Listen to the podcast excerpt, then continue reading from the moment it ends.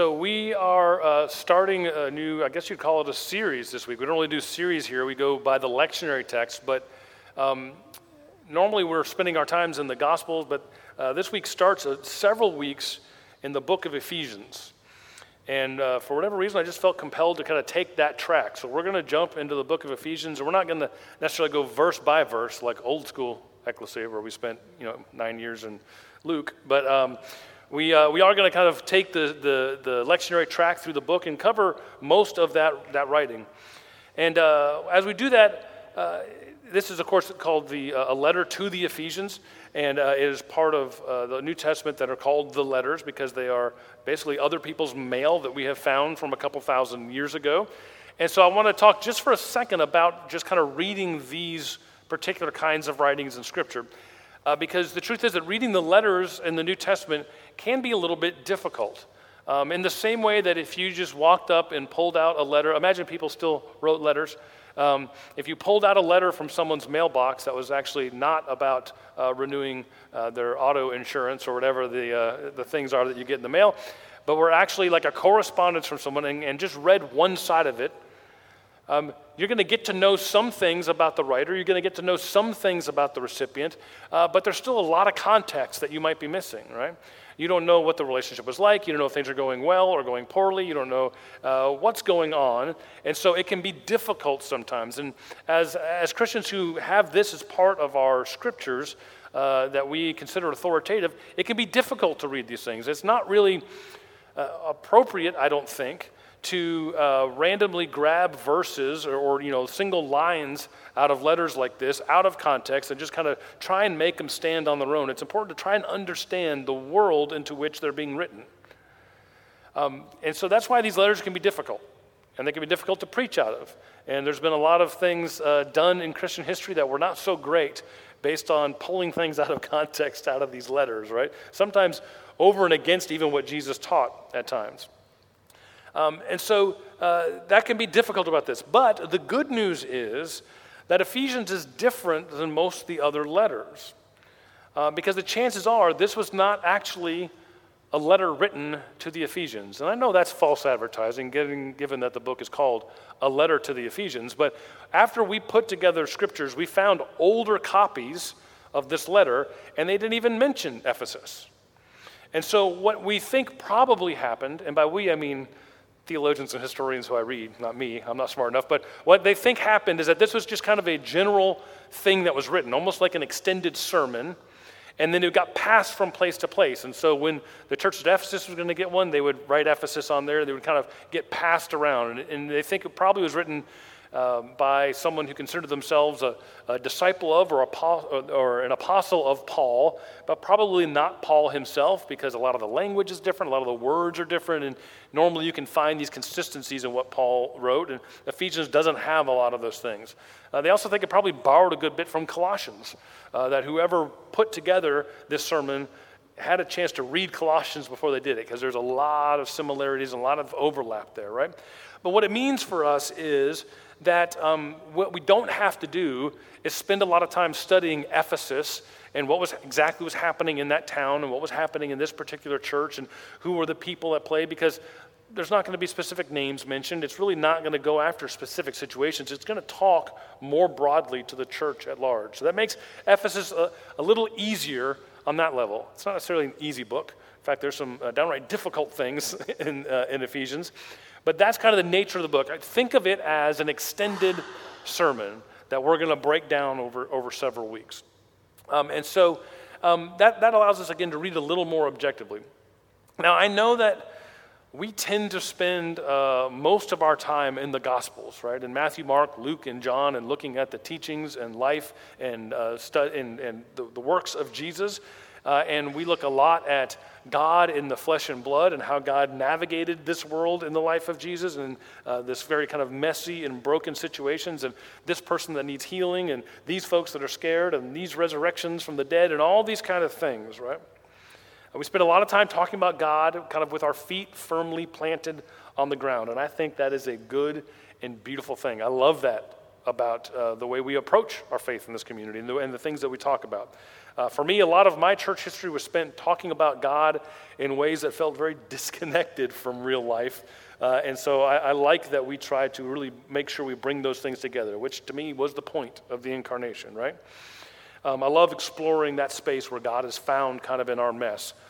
But with that said, it is good sometimes, as I even mentioned in our prayer earlier, to take a step back and to take a deep breath and to look at the big picture.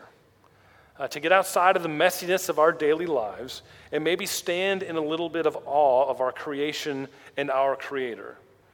Our faith, like our life in general, should have those moments that take your breath away a little bit. They should have those moments where we stop and we realize what a miracle all of this is. Those moments of awe, of grandiosity, we should have those moments. Uh, we step back and we see the miracle of it all, right? And not just what's right in front of us. And into this, uh, the book of Ephesians uh, begins with a bang because the beginning of Ephesians is this grand, cosmic flood of praise. It starts big, it's grandiose language about who God is and what God intends for humanity and all of creation, right? It is poetic and it is cosmic in, spoke, in scope. And um, if we only had this, it would seem pretty disconnected or strange from our lives uh, that we live on a day to day basis. Uh, but it is important, again, to take a step back sometimes and remember this 10,000 foot view of everything. And so, what I'm going to ask you to do is not open yourselves up uh, to these uh, initial verses. Uh, don't get too cerebral. Don't try and break it down too much. Don't get too lost in the details, right? Ephesians is going to get to the dirt and knit and grit of life soon enough. Just sort of let the flood of these images and these words roll over you, right? And then we're going to talk about some of the things that are said here that um, I believe are good news, although often they aren't presented that way, I don't think. So we're in, we're in the very beginning of Ephesians here. Uh, chapter 1, we're looking at verses 3 through 14 tonight. And it says this. Uh, and it's not on the screen, so just take my word that I'm not making it up. Bless the God and Father of our Lord Jesus Christ. He has blessed us in Christ with every spiritual blessing that comes from heaven. God chose us in Christ to be holy and blameless in God's presence before the creation of the world. God destined us to be his adopted children through Jesus Christ because of his love. This was according to his goodwill and his plan, and to honor his glorious grace that he has given to us freely through the Son whom he loves. We have been ransomed through his Son's blood, and we have forgiveness for our failures based on his overflowing grace, which he poured over us with wisdom and understanding. God revealed his hidden design to us which is according to his goodwill and the plan that he intended to accomplish through his Son. This is what God planned for the climax of all times to bring all things together in Christ, the things in heaven along with the things in earth. We have also received an inheritance in Christ. We were destined by the plan of God who accomplishes everything according to his design. We are called to be an honor to God's glory because we were uh, the first hope in Christ. You too heard the word of truth in Christ, which is the good news of your salvation. You were sealed with the promised Holy Spirit because you believed in Christ. The Holy Spirit is the down payment on our inheritance, which is applied towards our redemption as God's own people, resulting in the honor of God's glory. Lofty language, a lot to take in there. And tonight I want to spend just a few minutes on one of the main themes that you see throughout this opening uh, parlay in, uh, in Ephesians. I want to talk to you about the good news of being chosen. Right? The, the writer of Ephesians is trying to be very explicit about the fact that we are recipients. We are the recipients of something good and beautiful and eternal, right? It says he blessed us with every spiritual blessing. He chose us to be holy and blameless. God destined us to be adopted children according to his will. We have forgiveness in, based in God's overflowing grace. We have an inheritance, and on and on and on and on. God has given, we have received. It says we are chosen. Clearly, Uh, in the very beginning of this letter and beginning of this sermon, the writer is trying to shift the lens and focus on God, on who God is and what God has done. Everything else will come into place and fall under this. Another way of saying this is that these opening verses are here to magnify God. In the same way that uh, taking a magnifying glass or a microscope helps you to see anything's nature more clearly, right?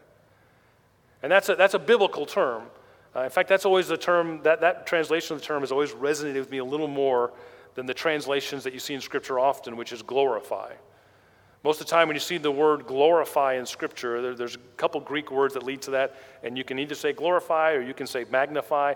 I like the word magnify. I like the kind of concrete image that gives, right? Uh, glorify can sound almost a little more selfish, like, like, hey, everybody, throw me a parade kind of thing, and I know that's not what it means.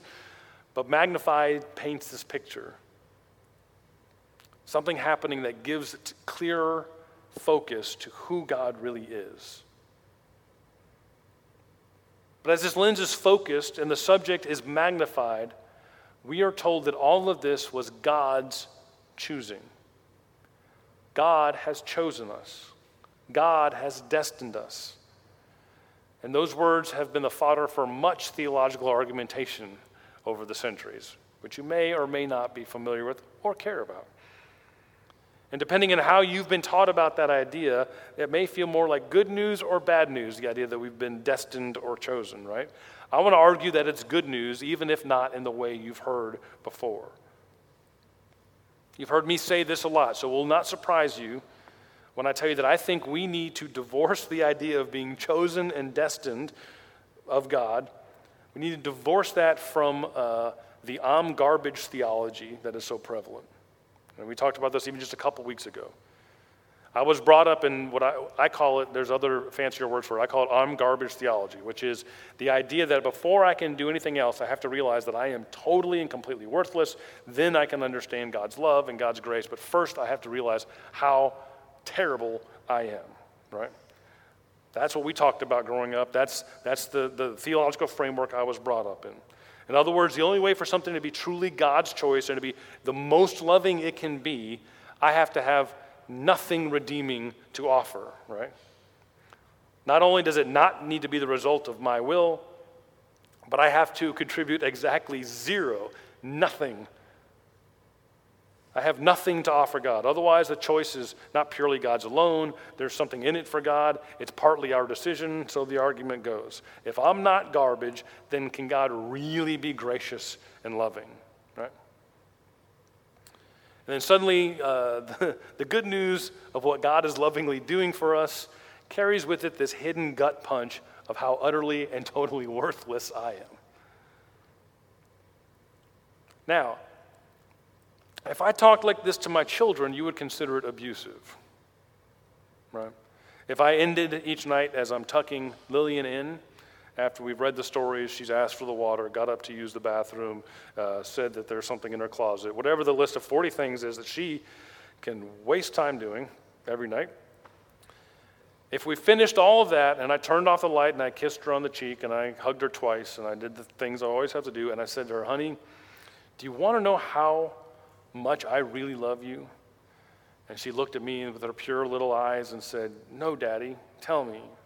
And I said, You can know how much I love you because I don't think there's anything redeeming or inherently worthwhile about you whatsoever. I mean, I get nothing from this relationship, Lillian. You give me nothing. And yet I'm still here. Every night I'm still tucking you in. Do you see how loved you are? Because I'm getting nothing out of this. You are worthless in and of yourself. Have a good night's sleep, honey, and then walked out the door. Feels a little weird when you frame it that way, right? You would rightfully think, I'm probably not a very good parent if that's how I was ending every day with my child, and you would probably already be taking up collection to provide for whatever her needs would be later on in life. But for some reason, we talk about ourselves and God this way, even though Scripture is littered with parental images in regards to us and God. And in fact, Scripture claims very clearly that however good a parent you are, God is better. So even though I was raised on this way of thinking, I honestly just don't buy it anymore. And I know where you chapter and verse it. I know what you can pull out to make the Bible say that. But uh, the, the bad news is I can make the Bible say just about anything if I pull things out and want it to, right? That's just not how you do theology, I don't believe.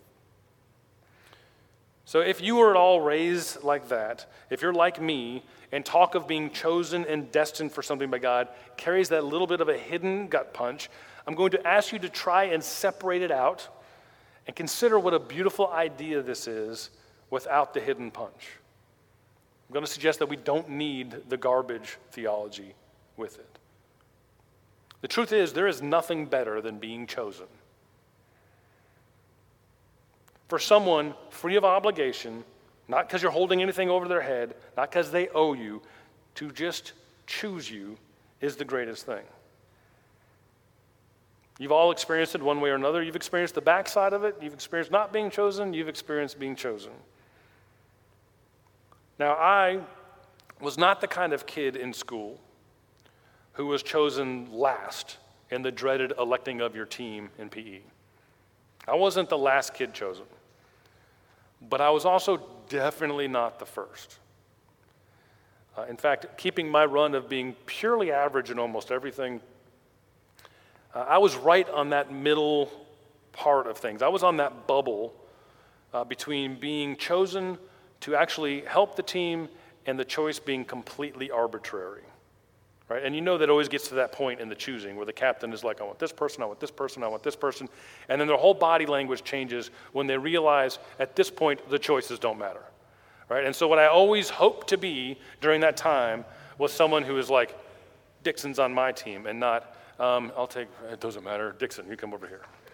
That's when you know, oh, I'm not getting the ball. I'm not going to contribute. It doesn't actually matter, right? And it shouldn't have been a big deal, but when you're a, a 9, 10, 11 year old boy in PE class, at least, uh, I don't know, I'm sure girls have their own version of this. Maybe PE was the same way for you as girls, but for me, it mattered. It mattered deeply whether or not I was chosen. Uh, it, made, it would make or break that PE class for me, whether or not I was chosen. And the best thing that could happen to me, um, because again, I was never the first one picked just out of skill level, and I knew that, I was aware of that. But occasionally I would experience the amazing grace of having one of my really good friends be one of the captains. And when one of my really good friends was a captain who cared about me, cared about how I felt, it mattered to them that I felt good about myself and was happy the rest of the day, when they were captain, I still didn't get chosen first because they still wanted to win. But I would move up the draft significantly and I would make it to the right side of the arbitrary selections. I might get third or fourth, maybe even fifth, but I would be chosen as a contributor. And there was some intent in that choice. There was some affection in that choice that transcended really whatever I could or could not actually offer to the situation. It feels good to be chosen. And Ephesians begins with the good news that God has chosen us. That the creator of all things, the creator of all things, looks down upon us, little us, and says, Yes, I want you with me. And not just chosen for a team, but the language here is adopted into the family chosen to be part of the family, not obligated, not legally bound, chosen to be part of the family. I don't just choose to play alongside you, I choose to make you my family. I choose to lay down my life for you. I choose to leave you an inheritance so that even my, in my death you are loved.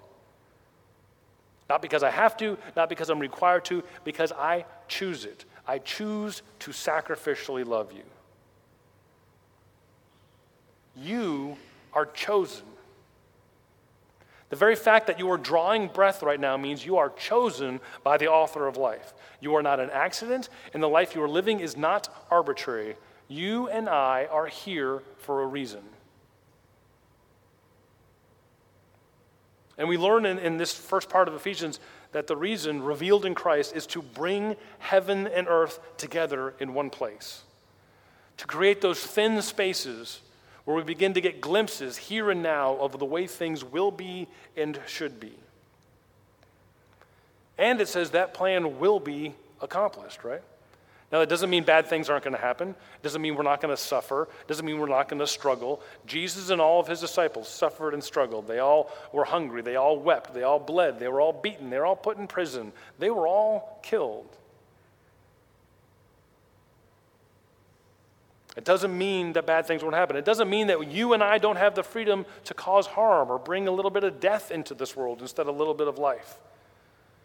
But it does mean that there is nothing within us or within this world that is beyond God's reconciliation, and we are chosen to be a part of this work.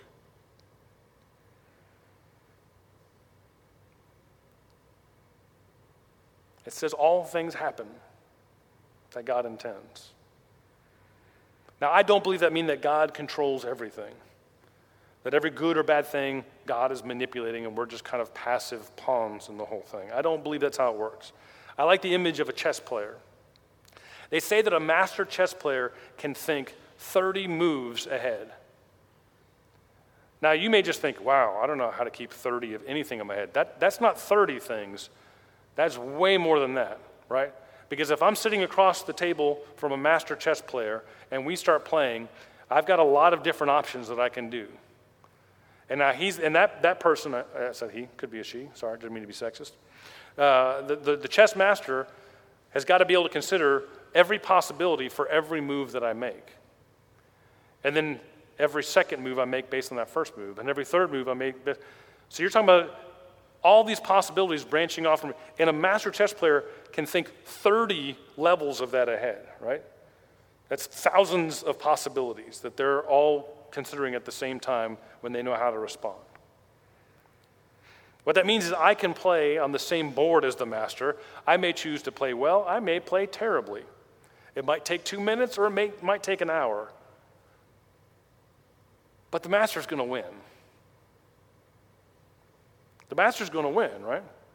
Not because he's playing both sides of the board, but because he can't be outplayed. God is in the midst of doing something, and we have been chosen to be a part of it. We have a purpose in this place. We have been chosen to live this life with purpose, as mundane and disappointing as our lives sometimes are. You are chosen, you are adopted, you have been given an inheritance with intent, for a reason, out of love. And that is a big, beautiful idea. And I know it's not that easy. I know life is messy, and again, this book is going to get into it. But maybe this week we can just take a step back, take a deep breath, and own that beautiful mystery that we are chosen God has chosen us to be a part of something beautiful in the midst of a very broken world, and often even in the midst of our own broken lives. We are chosen, and that is worth celebrating. Let's pray.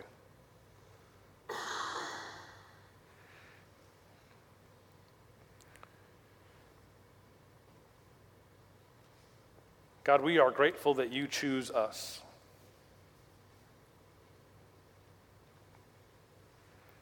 that as undeserving as we might be, as unimpressive as we might be, as little as we feel like we may have to contribute to the cause, you have chosen us.